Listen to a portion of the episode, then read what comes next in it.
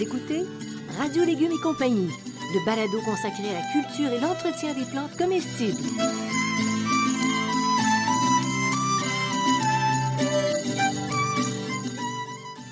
Laitue, Basilic, plantation, poivron, bleuets, pollinisation, haricots, arrosage, fraises, insectes ravageurs et maladies, concombres, fertilisation.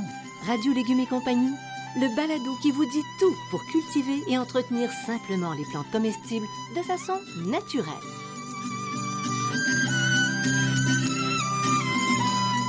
L'engrais Merpoule d'Actisol est facile à utiliser. Il est produit localement et bon pour l'environnement. Cet engrais 100% naturel est fait de fumier de poule pondeuse. La chaleur de ces petites bêtes récupérée grâce à un ingénieux système permet de recycler et de sécher le précieux fumier. L'engrais Merpoule 100% organique est un produit approuvé pour l'agriculture biologique. Pour votre potager, exigez l'engrais Merpoule d'Actisol, une entreprise locale qui accompagne les jardiniers d'ici dans leur quête d'un environnement plus beau et surtout plus sain. Bonjour tout le monde, je suis tellement contente de vous retrouver. Bertrand! Oui, Bertrand, c'est un moment... Bertrand Dumont, oui. c'est un moment magique aujourd'hui. C'est notre cinquantième balado. Oui. C'est fou! Donc, si vous n'avez pas entendu, c'est votre premier balado, vous avez 49 autres à écouter. Tout un contrat. C'est un contrat. Formidable. Voilà. Alors, Bertrand, les connaissances, c'est un puits sans fond. C'est infini. Oui. OK? Et des amendements. Là, on ne parlera pas d'une émission politique, Non. mais un amendement Un à la terre, ça, ça se fait, puis c'est intéressant. Oui, un amendement. ben, c'est d'ailleurs un amendement à la... On a commencé par les amendements à la terre et après ça, on les a fait aux lois. Tiens donc, hein? Euh, donc, ce, ce, ce balado-là, aujourd'hui, c'est en, en complémentarité du, du- des deux balados, nourrir la plante ou prendre soin de son sol pour nourrir la plante, et la fertilisation. Et oui, c'est assez simple. Donc, il y a des éléments qui vont se recouper, mais si vous écoutez les trois, là, vous allez avoir une bonne idée de comment, euh, comment travailler votre sol au printemps. Mais donc, tu vas plus à fond. Oui, Tu vas va plus à fond. Puis les amendements, c'est fondamental. Puis quand Oui. tu comprends, tu es capable de te faire une terre que tu, que tu peux adapter à tes plantes et que tu peux avoir. Question de qualité, là. On Tu l'as fait toi-même on pense même que les amendements ont commencé euh, à la préhistoire. à la préhistoire. Préhistoire, oui. Amender les Oui, sols, les oui. am- En Voilà. fin de compte, c'est les améliorer. C'est ça. Bon. Alors, un amendement, mon cher ami. Oui. Allons-y, scientifiquement, définition. Définition. Ben, c'est un produit qui permet d'améliorer les propriétés physiques, donc on parle la structure et la texture, les propriétés chimiques, donc des apports d'éléments nutritifs, et les propriétés biologiques du sol, donc une présence, euh, une, présence, une présence et une bonne santé de la rhizosphère, afin de produire à long terme une quantité optimum et en, et en qualité des végétaux sains et résistants aux parasites. Donc c'est une grosse commande. Fait que ça favorise, ça favorise globale, choses. ça oui. La, la- la- vie globale du sol et ça favorise aussi la bonne santé de la rhizosphère. Rappelle-nous. La rhizosphère qui est cette petite partie de, de 15 à 20 cm et qui comprend énormément de micro-organismes, de macrophones, de microphones, de macroflore et de microflore. OK, donc euh, toutes cette, les, les- les bactéries, les champignons, les colamboles, euh, le- les limaces, on en a parlé euh, dans un balado précédent. De- Controversé. controversé, les, euh, les- comment dire, euh, les fameux vers, les vers de terre. Donc tout, tout est dans cette partie-là qu'on on, on parle très fertile. La partie la plus vivante, Vivante du sol, sol, en fait, exact. avec laquelle on traverse. C'est pour ça que se mettre les mains dans la terre, ça nous, éner- ça nous apporte de l'énergie. Oui. C'est vivant. Alors, bon, en quoi est-ce que c'est différent d'un engrais? Tu sais, si on parle d'un amendement, en quoi c'est différent d'un Pourquoi c'est engrais? différent d'un engrais? Donc, euh, un engrais, c'est un produit chimique d'origine naturelle ou de synthèse qui nourrit la plante. Hein, on vient avec le, le balado précédent. Ça a un effet positif à court terme, l'engrais. Alors que euh, les engrais de synthèse, eux, c'est à long terme. euh, mais- puis ils peuvent aussi modifier les propriétés chimiques et biologiques du sol, mais de manière négative à long terme. Des sols qui vont mourir. C'est ça. Et, et ceux qui sont d'origine naturelle, ben, ils, ils ils sont moins dommageables sur le sol, mais leur effet est plus lent. Donc, euh, les, les- les- les- les engrais d'origine naturelle. Mais on- les engrais, c'est vraiment nourrir la plante, alors que les amendements, c'est nourrir le sol pour nourrir la plante. Voilà qui est clair. Hein? Bon, alors, Ah. amendement et engrais de synthèse, c'est facile à travailler? À faire la différence, ben, l'amendement et l'engrais de synthèse, c'est euh, c'est facile de faire la différence là, entre un amendement et l'engrais de synthèse. on le voit, là, c'est la manière dont c'est présenté, c'est assez, évident. Maintenant, entre un amendement et un engrais, et un engrais naturel, c'est beaucoup plus difficile. Parce que dans les engrais naturels, il va y avoir de la matière organique. Ce qui est très bien. Ce qui est très bien et un certain nombre d'éléments. Mm-hmm. Euh, par exemple, dans l'engrais à base de fumier de poule, ben, on a des apports d'éléments nutritifs et de la matière organique. Donc, on est à la fois un petit peu un engrais puis un petit peu un amendement. On, a les deux éléments qui rentrent en ligne de compte et, et donc ça, c'est plus difficile. Dans les algues, c'est pareil. Les algues fraîches sont vendues comme un engrais, mais on a un apport d'éléments nutritifs, mais aussi on a de, la matière organique. Et en plus de ça, dans, ce cas, dans, dans le cas des algues fraîches, c'est encore un biostimulant parce qu'on a des effets bénéfiques sur la rhizosphère. Donc, c'est plus compliqué là. C'est plus compliqué, mais c'est beaucoup plus naturel. Puis ça fait un travail beaucoup plus complet. Puis Bertrand, entre parenthèses, on parle toujours de légumes ici. Hein, oui. de légumes, de fruits. Mais même pour les plantes d'intérieur, les engrais d'algues fraîches, je, n'ai jamais obtenu d'aussi beaux résultats. Ben oui. Ça se met même en dedans. Ah oui, tu m'as convaincu. Voilà. Ah oui, moi qui étais sceptique, mais j'étais convaincu. Ah oui, c'est vrai que ça fait longtemps que j'avais. Oui, c'est toi qui as commencé ça il y a longtemps. oui. mais c'est formidable. Puis les types d'amendements, pour, pour, essayer de s'y retrouver. Alors, on a trois grands types d'amendements. Normalement, on en dit toujours deux, mais là, maintenant, on a, moi, j'en mets trois. Les amendements organiques. OK? Donc, c'est le compost, les fumiers compostés. Les amendements hybrides, ce que j'appelle. Le biochar et la cendre de bois, qui sont des, des matières organiques, donc, mais qui sont brûlées. Donc, elles ne sont pas euh, transformées, elles ne sont pas décomposées comme euh, dans le fumier. Il y a une intervention humaine. Ben, il y a une intervention, ça, il y a une intervention plus humaine là-dedans. Elles ont été brûlées, la biochar par pyrolyse, la cendre de bois par brûlure. Et on a après ça les amendements minéraux, la chaux, le gypse et le soufre. Donc, ça, c'est trois qui sont obtenus finalement. C'est de la pierre qu'on va broyer très, très, très finement pour obtenir un résultat. On en a deux autres là, que, dont on parle moins. On en a beaucoup parlé à une époque. C'est la, tourbe de Sphène et le sable.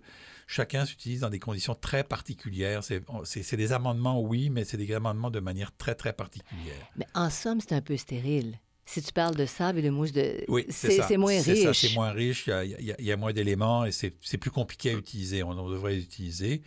Euh, donc, ils ont tous des effets sur les propriétés du sol, chacun à leur manière. Donc, ils vont modifier les propriétés physiques, chimiques et biologiques du sol. Ça, c'est la première leçon de biologie du sol que j'ai appris, chimique, propriétés physiques, chimiques et biologiques. Ça, c'est la première chose que tu as. Bon, alors là, tu refiles vraiment de l'information qui monte, mais qui, est ah, encore... Mais tu allais même avant. Bertrand, c'est quoi les impacts positifs de l'utilisation des amendements sur les propriétés, justement, physiques, du sol?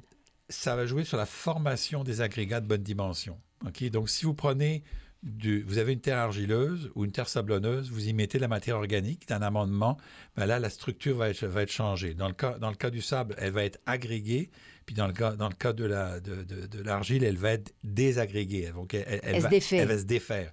Elle va faire des, des agrégats plus gros. D'accord. Euh, ça divise les particules donc dans les sols argileux, ça agglomère celles de sols sablonneux.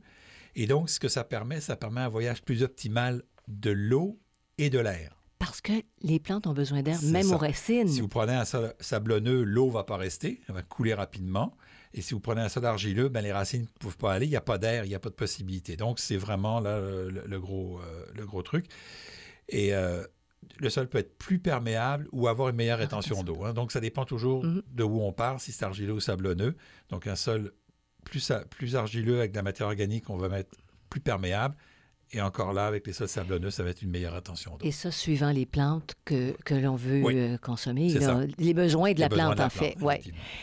Alors, on a parlé physique, tu viens nous expliquer ça maintenant. L'impact d'un amendement sur les propriétés chimiques du sol. Hein? on y va systématique. Là, Il, faut, il, faut, il faut séparer les amendements organiques des, des amendements euh, minéraux. Euh, je ne ferai pas de séparation pour les hybrides, là, mais on les mettra dans les organiques pour l'instant. Donc, apport d'éléments minéraux qui sont très variables. Hein. Chaque, chaque type de, de, compost va avoir un petit peu sa, comment dire, ça, ces éléments, minéraux. Mm-hmm. En général, c'est azote, phosphore et potasse. Mais c'est ça qu'on va retrouver dans les éléments de synthèse. Mais ce qu'on va retrouver dans les amendements, c'est aussi du calcium, du magnésium et du soufre, ce qu'on appelle les macronutriments, qui sont très importants. On focus beaucoup sur le fameux NPK, l'azote, phosphore et potasse, mais les, le calcium, le magnésium et le soufre sont aussi très importants.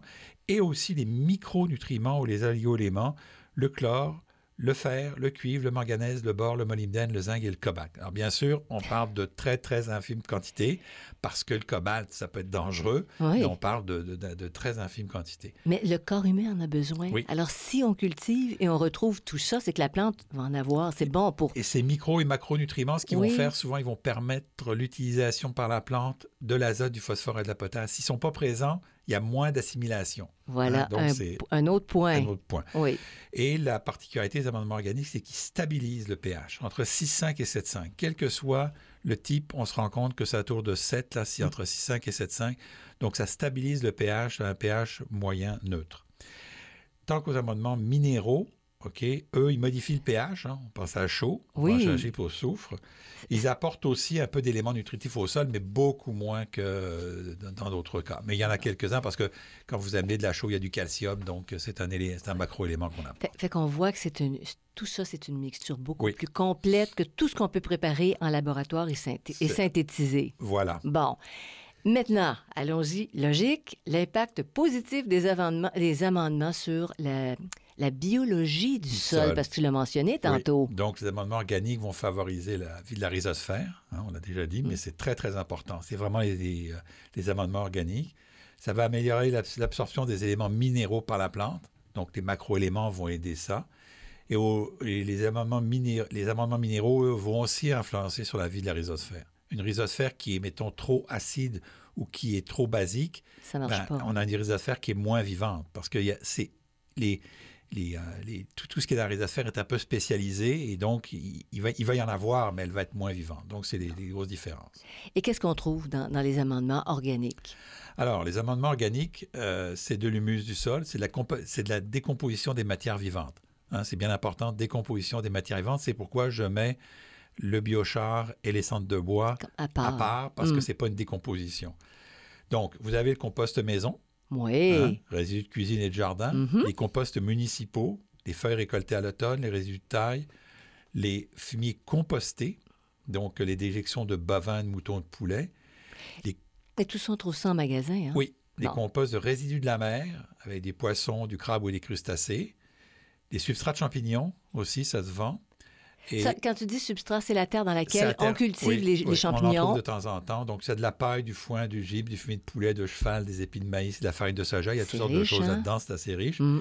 Et puis, vous avez les composts vendus commercialement, qui sont des produits compostés souvent avec plus de tourbe, de sphène et de la chaux aussi. Parfois Donc, de la chaux. un peu plus travaillé. Donc, il- votre compost maison, il est vraiment brut, là. Le compost euh, municipaux, souvent, ils sont très bruts. Les, les fumiers compostés, là, il faut aller les chercher directement chez le producteur de, le producteur de Oui. fumier. Te Donc, fies- dans les fermes. Tu te fies à l'odeur. Les composts de résidus de la mer, c'est la même chose, mais après Mm. ça, ils sont modifiés pour être vendus commercialement. Puis c'est ça, quand tu parles de, de tourbe, quand ils ajoutent ça dedans, puis la chose, c'est que ça s'équilibre pour le pH. C'est ça, ça équilibre le pH. Ils essaient, mais c'est pas cas. ça qui va équilibrer le pH. C'est le compost qui va équilibrer le pH, OK? Et donc, moins il y a de tourbe de sphinx dans votre, euh, dans votre sac, plus vous avez de matière organique en, en décomposition, Mhm. même si la sphinx est une matière organique en décomposition, mais elle est très, très, très, très stable et donc beaucoup, un petit peu moins intéressante. Puis dis-nous donc, la différence entre le compost puis les fumiers, justement, les fumiers qui sont compostés. À part euh, l'origine de la matière à composter, il n'y en a pas. N'a pas? Non, il n'y a pas vraiment de différence. Euh, seulement, la différence va être si les fumiers qu'on emploie sont très peu compostés. Ok, C'est-à-dire qu'ils sont. Ça, c'est moins bon? cheval. Oui, ça, c'est moins, moins bon. Ça hein? s'utilise d'une autre manière et s'ils ne sont pas compostés. Pourquoi? Parce que ce qui se passe dans sa première phase, de, le, le- le compost, dans sa première phase, va, va utiliser de l'azote. Il va prendre de l'azote, ce qu'on appelle une fin d'azote. Il va prendre de l'azote. C'est cette odeur de soufre que vous sentez. C'est ça qui ça va faire. Puis quand il va pa- partir cette décomposition-là, après ça, il va rejeter son azote. Mais au départ, il va avoir une fin d'azote. Donc, il, Faut- il- il faut, il faut savoir l'utiliser. OK. Puis il faut que ce soit plutôt euh, composté que, que moins. Oui, plutôt Ouais. composté que moi.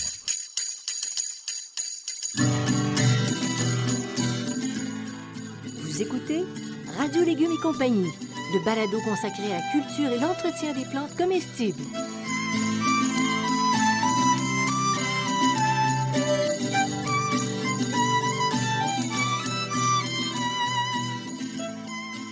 L'engrais Merpoule d'Actisol est facile à utiliser.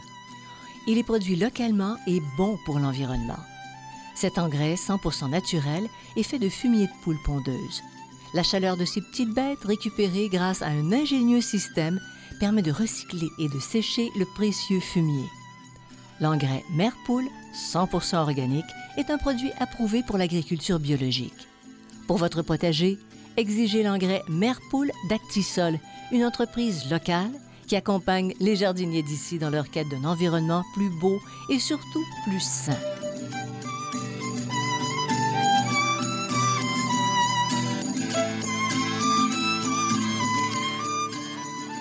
Vous écoutez Radio Légumes et compagnie, le balado consacré à la culture et l'entretien des plantes comestibles. Un petit clin d'œil maintenant. Oui. Parce qu'on a fait, on a fait l'expérience ici il y a plusieurs années, puis il y a des gens qui s'intéressent à ça, le vermicompost. Oui. On l'a fabriqué ici. Oui. Puis il y en a qui. Bon, alors tu dis quoi là-dessus? Mais c'est pas le vermicompost, c'est pas un compost, c'est pas un- une sorte de compost. C'est une sorte de, c'est en fin de compte, c'est du compost obtenu par l'utilisation des euh, des vers. Uh-huh. Donc c'est c'est pas pas la source du compost qui change la manière de, le- de le faire. C'est-à-dire que c'est les Alors, qui c'est- C'est très travaillent. efficace, c'est les vers qui travaillent. Mais on, on part avec des résidus de, de, de maison, on part avec toutes sortes de choses. C'est pas la source de ce qu'on utilise, comme je, je parlais tout à l'heure, mais c'est bien la méthode qui change. La méthode. Parce qu'il y a, plusieurs, il y a plusieurs sortes de méthodes de compost et ça forme un compost particulier, là, qu'on- le très fin. compost très fin, Oui. qui, qui est assez spécial, qui est assez très efficace, mais c'est pas c'est pas une sorte c'est pas une sorte de compost dans le sens où, la- où les intrants, ce qu'on appelle, ne sont sont des intrants euh, normaux du compost de matière de matière en décomposition. C'est juste la méthode qui change. La méthode qui change. OK. Et, et l'utilité, tu as parlé tantôt de cendres euh, de, bois franc, par exemple. Oui. Ben, ça apporte une bonne, qualité, une bonne quantité de calcium, puis un peu de potassium, de phosphore et des oligo-éléments. Euh, c'est un grand pouvoir alcalinisant. Donc, si vous avez un sol qui est très acide, vous y mettez des cendres, vous allez euh, pouvoir le- le faire. Sauf qu'il faut savoir que quand vous mettez de la cendre, l'effet est très rapide. Si vous, au bout de quelques mois, si vous faites un test de pH, votre pH, il va avoir remonté, il va avoir remonté, OK? Mais dans très courte durée. En un an, un an, un an et demi après, ça n'a plus d'effet. Il n'y en a plus. Donc, ça a très courte durée. Bon, alors, sous question. Il y a- des appareils pour mesurer, le, on- qu'on peut, nous, Oui. comme jardiniers, se procurer Oui. pour mesurer le pH. oui. Est-ce que tu trouves que ça vaut la peine? C'est pas très cher, mais ça vaut pas la peine? Non, moi, j'ai jamais, jamais calculé le pH dans un potager euh, Bon. ordinaire. Là. C'est sûr que quand tu es professionnel, tu as un pH mètre parce que tu en as besoin. Là. Mais il y a plusieurs choses qui peuvent te dire le pH. On y reviendra c'est un ça. jour. Il y, a plusieurs, euh, il y a plusieurs éléments qui peuvent te, te donner de l'indication sur le pH. Donc, euh, Mais c'est quoi? C'est c'est des la, mauvaises... présence, les- la présence de certaines herbes indésirables, comme certaines le- chloroses, euh, euh, le de mémoire à la prêle. par Ouais. exemple, euh, des, des choses comme ça. Il y a certaines plantes, ce qu'on appelle les plantes bio-indicatrices. Là, on fera un balado là-dessus à un moment Correct. donné. Oui, Mais excellent. effectivement, il y a, il y a- il y a une manière de le, de le trouver. Autrement que par des, Ouais. des, des appareils. Puis tu nous parlais tantôt du, du fameux euh, biochar, un produit solide. Poreux et Oui. riche en carbone, donc il, ça, fin de compte, ça ressemble à du charbon de bois, sauf qu'il est obtenu par euh, le chauffage à très haute température. On appelle ça même la pyrolyse. Euh, donc, on utilise du bois, de la paille et tout ça qu'on va brûler à très très haute température, 500-600 degrés là. Et euh, ce que ça va faire, c'est que ça va donner des euh, morceaux de bois avec beaucoup de trous dedans. Beaucoup de trous. trous dedans. Mhm. Donc, d'abord, ça va améliorer le pH du sol parce que c'est une cendre hein, au Mhm. départ. Elle va permettre la rétention de l'eau parce que c'est poreux, donc ça va retenir beaucoup l'eau. Ça va stimuler la vie microbienne du sol et surtout, ça va créer des petits, euh, des petits trous partout où les, les, euh, les bactéries puis tous les micro-organismes du sol vont aller se réfugier puis se protéger. Et euh, ça retient aussi les substances nutritives. OK? Avec- je ne rentrerai pas dans le détail, là, par des, parce que c'est des, c'est toutes des histoires de d'anions et de cations, là, des plus, des moins. Là. Ouais, bon. On va ré- on- Oui. ça, je- on va passer parce qu'on en aurait Oui. pour. euh, J'ai passé euh, deux ans là-dessus. Euh, Puis sans illustration, peut-être que Oui, c'est très, très compliqué. Mais, là. mais on dit biochar, char, c'est pour pourquoi chaleur? Charbon. Charbon, OK, biochar. OK, parfait, parfait, c'est ça l'idée, qu'on va s'en souvenir, là. Charbon biologique. Et puis, comment on fait avec euh, le, la... Excuse-moi oui. pour le biochar. Le biochar, c'est une très, très vieille. euh, c'est les Aztèques, ou je pense les Mayas ou les Aztèques. Là. Mais les, Mm. les, les peuples améri- les Améri- les Amérindiens de, de Centra-Amérique et du Sud qui utilisaient le biochar depuis très, très longtemps. Là. On redécouvre le biochar, qui est un vieux truc. Là, qui est un OK, vieux donc c'est pas un lancement, puis euh, bon, la, la Non, c'est grosse nouveau, affaire, là. là, Non, non, on sait déjà, on connaît au déjà les- champagne. comment ça marche, le biochar. Donc, c'est efficace. C'est ça. Donc, tu, tu nous parles maintenant de la chaude dolomitique. La chaude dolomitique, donc, c'est de la pierre concassée, hein, euh, plus ou moins traitée. Là, il y a plus ou moins les traitements. Mais grosso modo, ça augmente le pH de quelques dixièmes de points par an. La chaude dolomitique, ça va prendre beaucoup de temps à faire effet, mais sur un très long temps. OK? C'est-à-dire que ça- oh, do- donc, ça fonctionne Ça pendant- fonctionne, Oui. mais ça fonctionne très, très lentement. OK? Ça va favoriser l'absorption des éléments nutritifs par la plante, notamment à cause du calcium, parce que le calcium est très important dans l'absorption des, des, euh, l'absorption parce que le calcium, c'est un des rares anions plus. Et donc, il y en a beaucoup de moins. Donc, ça prend des plus pour faire des moins, là, pour que les moins, ça s'accroche au plus. là. Oui, oui. Et ça améliore donc la structure du sol, puis ça maintient ou intensifie l'activité microbienne. Donc, la chaude La dolomitique, c'est un, bon ajout. C'est un bon ajout Bon. si on en a besoin. OK. Et, la gi- et le, et le gypse? Alors, le gypse, c'est riche en calcium et en soufre. Mais tu- tu te les gens se servent de ça. Ça, on Oui. entend moins. Oui, Oui, beaucoup? Bon, non, non, on l'utilise moins. Ça va faciliter l'agrégation des particules du sol. Ça va activer la vie microbienne du sol. Ça va améliorer l'utilisation des éléments nutritifs par la plante. Puis ça va accroître la résistance de la plante et favoriser le développement des racines. Puis- Mais ça coûte cher, Ah. le gypse. Puis c'est un peu particulier à utiliser. Là, c'est pas évident à utiliser le gypse. Là, donc, euh, Mais on décide d'utiliser ça. mais on en trouve, pour- on en trouve un petit peu, C'est pas tout le expliqué temps. sur les. Oui, c'est expliqué très oui, bien. expliqué. Les Là, je vous donne- proportions. Je vous donne les, grandes idées, là, mais à chaque fois, il faut les regarder sur le sac, ce que dit le fabricant, Bon. les quantités puis les conditions. Mais tu peux dire, tu peux dire, je vais utiliser du gypse. Dans quelles conditions? Pour, pour quelle raison? Ben pour, euh, pour toutes les raisons qu'on vient de dire, pour rajouter du calcium, pour Tout- un tout meilleur ça. agrégat du sol. euh, mais tu sais, si tu mets beaucoup de compost puis ton sol est bien agrégé, tu n'as pas besoin de mettre de gypse. Là, ça, peut, ça peut se faire, là, mais je vous, je vous donne tous les amendements Oui, pour que oui. quand vous arriviez dans un centre de jardin, une jardinerie, vous, vous savez de quoi on parle. Là, mais c'est pas moi, j'ai jamais utilisé le gypse de ma vie. Là. Bon, Puis de la chaux, j'en utilise presque pas Mais parce que c'est je mets beaucoup pratique- de compost. Je suis très, très compost, moi. C'est une pratique qu'on vous montrait. C'est une pratique qu'on monte, puis c'est une Dans pratique les qui est écoles. utilisée. Puis quand on fait des recherches, bon, on entend parler du gypse. Je voulais vous donner un peu un portrait global des, Mais des c'est amendements. c'est très intéressant. Ouais. C'est très intéressant parce qu'il y en a qui vont accrocher. Ah, ça, ça, ça me conviendrait. C'est ça. Bon, et puis le soufre granulaire. Le soufre granulaire, ben, ça acidifie euh, le sol à moyen et à long terme. Ça augmente l'efficacité de l'azote. Euh, ça aide à la fabrication des- de certaines protéines, puis ça rend les plantes plus résistantes. Mais il faut savoir que le soufre, ça coûte aussi assez cher.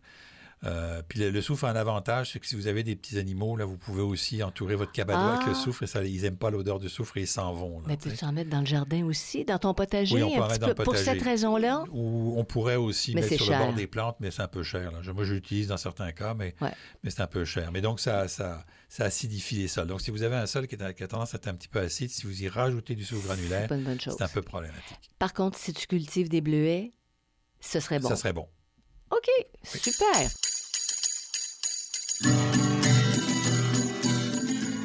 Vous écoutez Radio Légumes et compagnie, le balado consacré à la culture et l'entretien des plantes comestibles.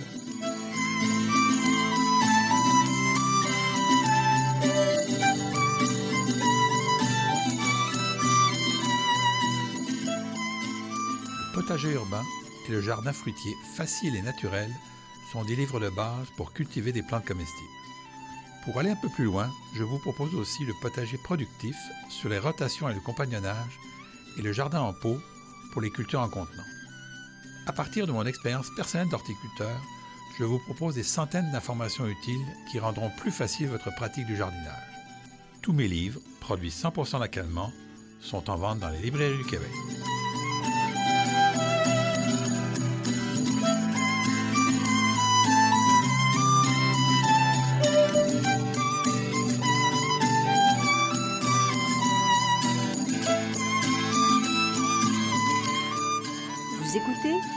Radio Légumes et compagnie, le balado consacré à la culture et l'entretien des plantes comestibles.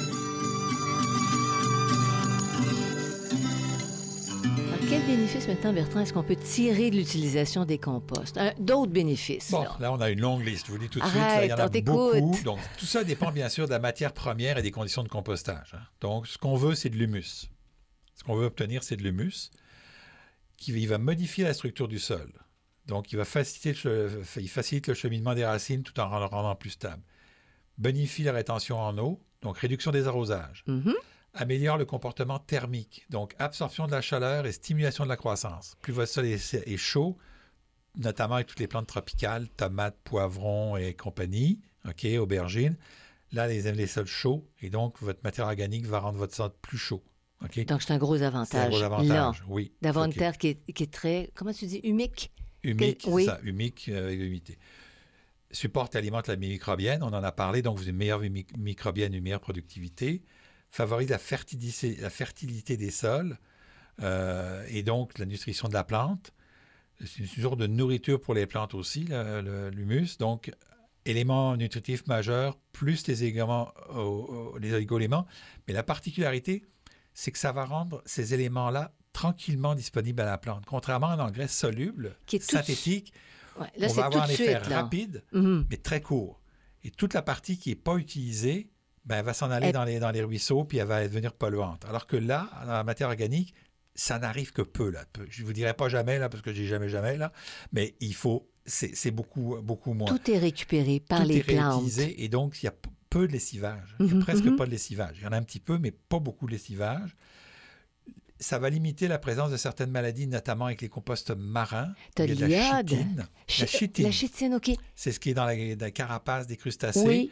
et qui est un qui, qui- qui empêche les maladies, ok, qui repousse les maladies. Puis, peut- puis- mais est-ce que c'est possible qu'il reste un peu d'iode aussi là-dedans? Oh, ça, ça doit être ça, ça euh, stérilise, je sais pas, pas, jamais vu rien à passer là-dessus. Euh, ça va aider à, compost- à décomposer les résidus de pesticides ou les résidus synthétiques. Hein, le donc, ça va aider à... Comme si un votre- filtre? Oui, un petit peu. Un petit peu. On sait que ça a des, euh, des, des- des- des pot- des potentiels.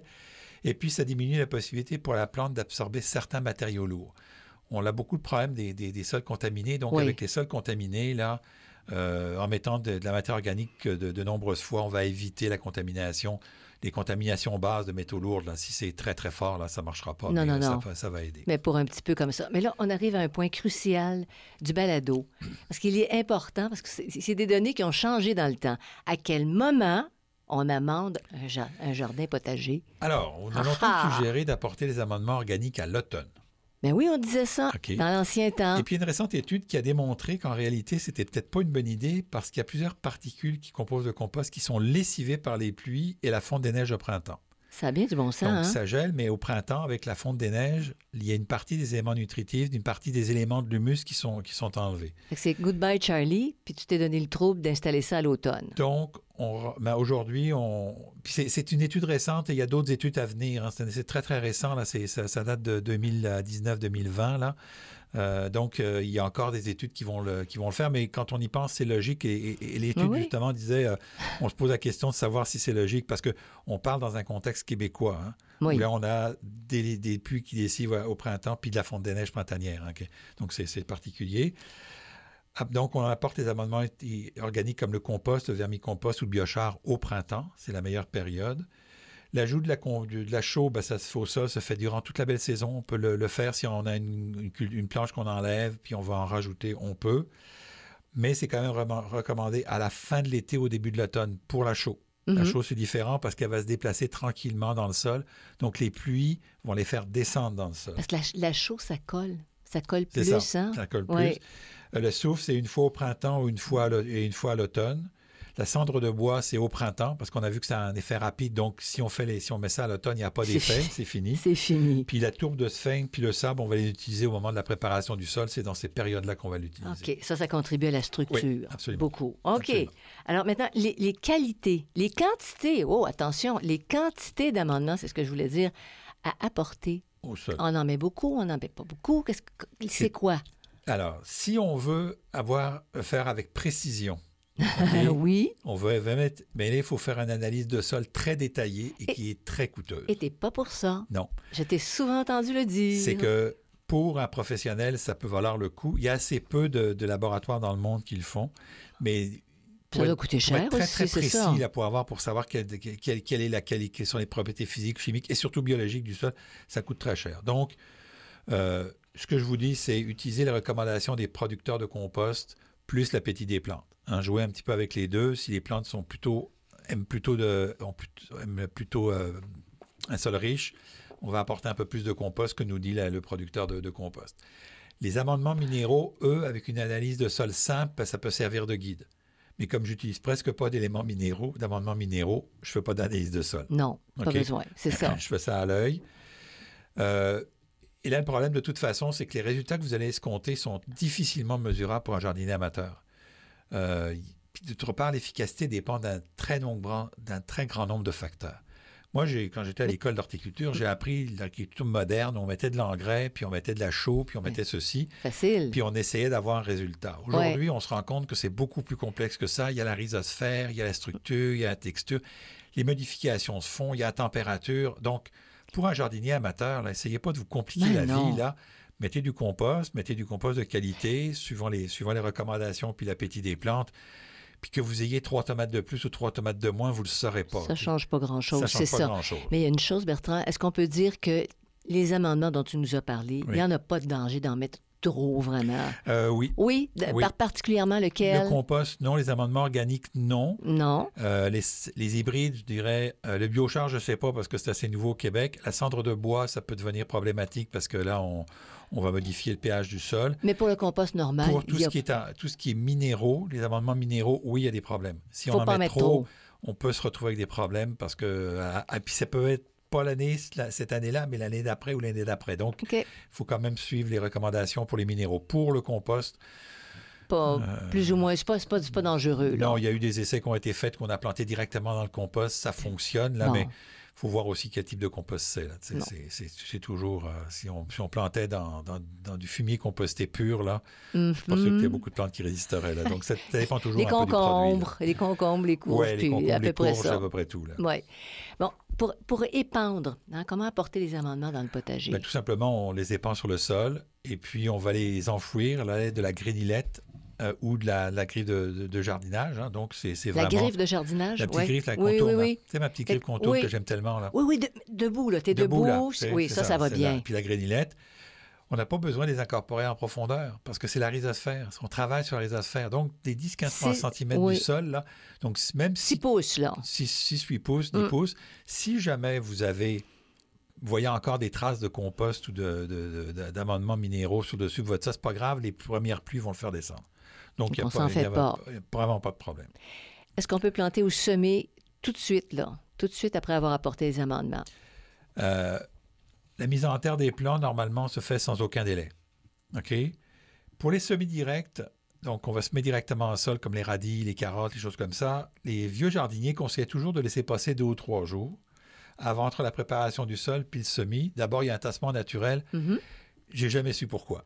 J'ai cherché, j'ai fouillé, Ouais. et je ne sais pas pourquoi, mais moi, quand je, je travaillais avec des vieux, euh, j'ai travaillé avec des vieux, vieux jardiniers là, Oui. qui avaient 60 ans de, de métier, puis disaient, on va préparer le sol, puis on va le laisser reposer Ouais. deux, trois jours, Ouais, puis on va revenir dans deux, trois jours. Mais ça se Pourquoi défend. tu fais ça? Je ne sais pas, mais tu sais, il faisait ça. Il y avait un petit peu de tassement, Oui, mais il disait que quand on semait sur, une, sur un sol qui venait juste d'être amendé, à semer, j'ai pas dit planter, j'ai dit Oui, semer sur un sol Mhm. qui venait d'être amendé, ça, mar- ça marchait moins. mais ça peut Mais j'ai glisser. jamais vérifié ça. Mais ça peut glisser. Si ça se tasse, tu, Ouais, tu mets ta semence et elle, ça. Il y avait reste. peut-être des produits, je sais pas. Il disait ça, mais j'ai Ouais. jamais vérifié. Donc, euh, faites comme vous voulez. Ben, OK, bon, tu dis ça, Ouais. mais moi, je trouvais que c'était plus stable.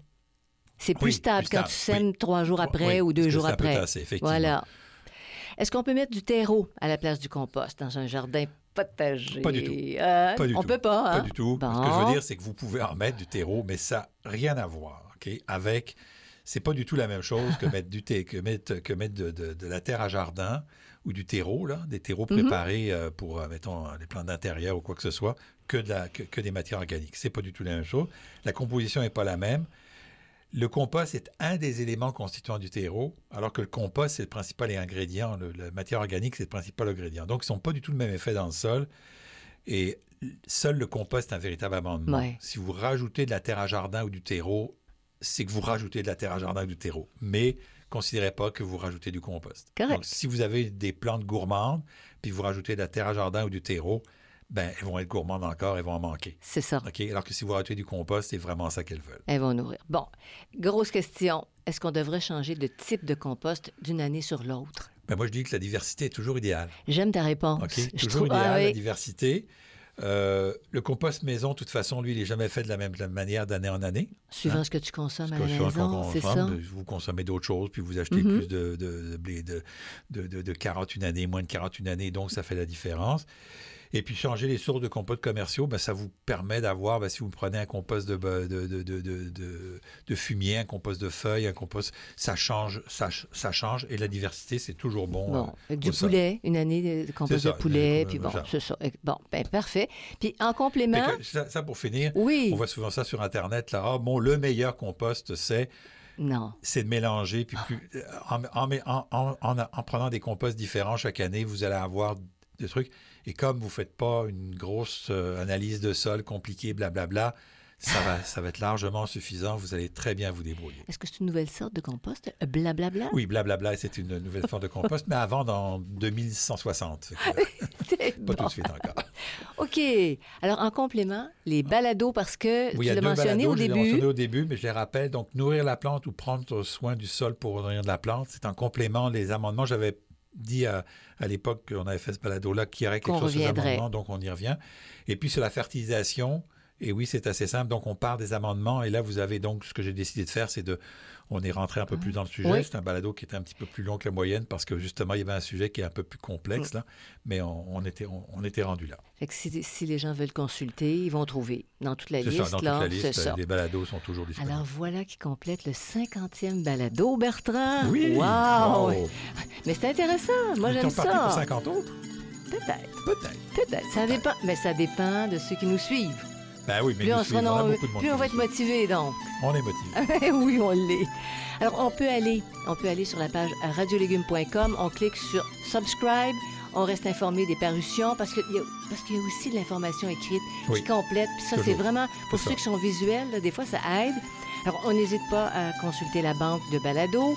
Merci à Actisol, vraiment. Merci à Xavier Gervais-Dumont pour la musique, à son frère Charles Gervais-Dumont pour l'assistance technique. Bertrand, merci beaucoup. Moi, je trouve ça passionnant, tout ça, parce que préparer la terre, c'est très prometteur. Tu, travailles ton sol, puis tu rêves de tes récoltes. Allez jouer dans la terre, c'est le fun. Salut. Salut.